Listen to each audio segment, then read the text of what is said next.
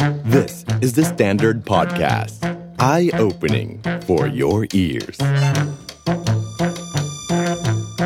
8-Minute History ประวัติศาสตร์ 8 นาทีในวันนี้จะเป็นตอนต่อเรื่องของจักรวรรดิมองโก ครั้งที่แล้วค้างกันอยู่ที่ เจงกิสข่านนั้นตายลงนะครับ ซึ่งช่วงเวลาที่เขาตายลงก็คือปี 1227 นั่นเองนะครับ มีความมาว่า 21 ปี หลังจากที่เขานั้นรวบรวมเผ่ามองโกหลากหลายเผ่า เข้าอยู่ภายใต้อาณาจักรเดียวก็คืออาณาจักรมองโกนั่นเองคำถามครับ อาณาจักรมองโกนั้นถึงแม้ว่าจะเกิดจากเจงกิสข่าน แต่การสารต่อนั้นอยู่กับลูกชายของเจงกิสข่านอีก 4 คนด้วยกันสำหรับลูกชายเจงกิสข่าน 4 คนนั้นล้วนแต่เป็นนักรบที่มีความหานกล้าด้วยกันทั้งหมด คนแรกมีชื่อว่าสู้ฉือ คนนี้แม้ว่าจะเป็นที่โปรดปรานเจงกิสข่าน แต่มีความเชื่อกันว่า คนนี้จริง ๆ แล้วเป็นลูกของเผ่าเมี่ยเอ๋อฉี ซึ่งเป็นศัตรูของเจงกิสข่าน เพราะว่าภรรยาของเจงกิสข่านตั้งครรภ์สู้ฉือในช่วงเวลาที่ถูกจับเป็นเฉลย ระหว่างที่มีการรบกันระหว่างเผ่าฉีเหยียนกับเผ่าเมี่ยเอ๋อฉีกันด้วย ส่วนลูกชายคนที่สองมีชื่อว่าฉาเหอไถ คนที่สามมีชื่อว่าฮั่วเคอไถ ส่วนคนที่สี่มีชื่อว่าทัวเหลย หลายคนจะมีความคุ้นเคยกับชื่อที่สี่คือทัวเหลยมาก เพราะว่าถูกนำไปเป็นส่วนหนึ่งของนิยายมังกรหยกของจินหยง หรือว่ากิมยง ในฐานะที่เป็นเพื่อนร่วมสาบานกันกับกุ้ยเจ๋งซึ่งเป็นตัวเอกของเรื่องด้วยนะครับ ทั้ง 4 คนนี้มีภารกิจในการที่ช่วยเหลือพระบิดาก็คือเจงกิสข่านในการขยายอำนาจลงใต้กันด้วย ความเดิมในตอนที่แล้วบอกว่าเจงกิสข่านนั้น หลังจากที่รบชนะเผ่ากิมก๊กหรือว่าจินกัวบนสมรภูมิเยหูหลิงเป็นที่เรียบร้อยไปแล้ว ก็ได้มีการเปิดฉากในการขยายอาณาจักรไปทางทิศตะวันตก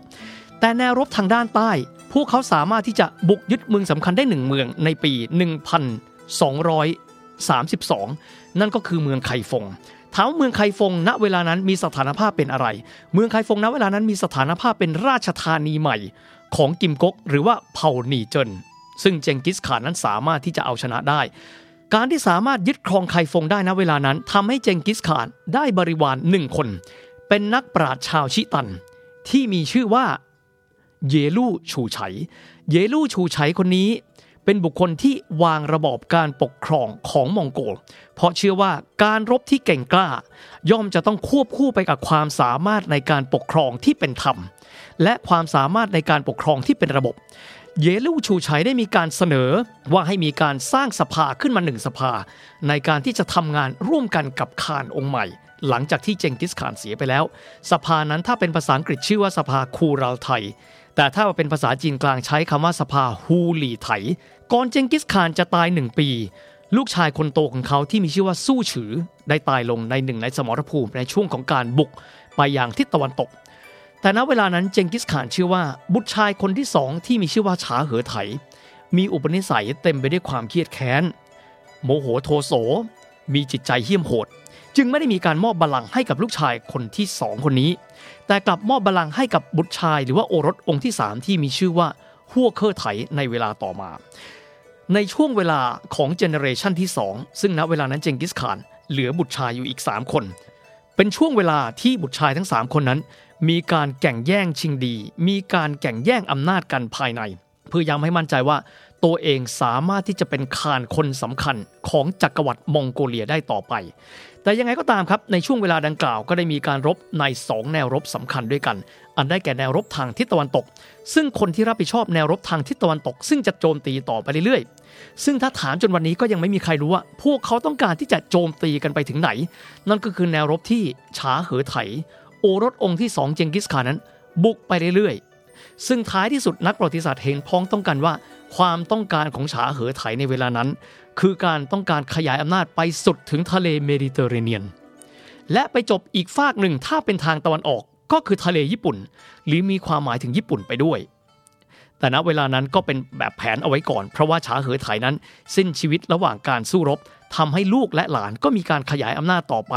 ไกลจนกระทั่งถึงพื้นที่ฮังการีในปัจจุบันนั่นเอง ซึ่งพื้นที่ดังกล่าว ฝรั่งเรียกอาณาจักรในส่วนนั้นเรียกว่า Golden Horde แต่ต้องยอมรับว่าใจกลางอำนาจของอาณาจักรมองโกก็คือพื้นที่ในจักรวรรดิจีนนั่นเอง ในปี 1234 มองโกสามารถที่จะเอาชนะราชวงศ์จิน หรือว่ากิมก๊กหรือว่าชาวหลีเจิน จนเป็นผลสำเร็จ นั่นก็มีความหมายว่าพื้นที่ราชวงศ์ซ่งเดิม ครึ่งบนทั้งหมด ซึ่งครั้งหนึ่งตกอยู่ในมือของชาวหนีเจิน ณเวลานี้ถูกชาวมองโกนั้นปกครองไปด้วย ทางด้านของ มองโกลเองจำเป็นต้องดูแล้วว่า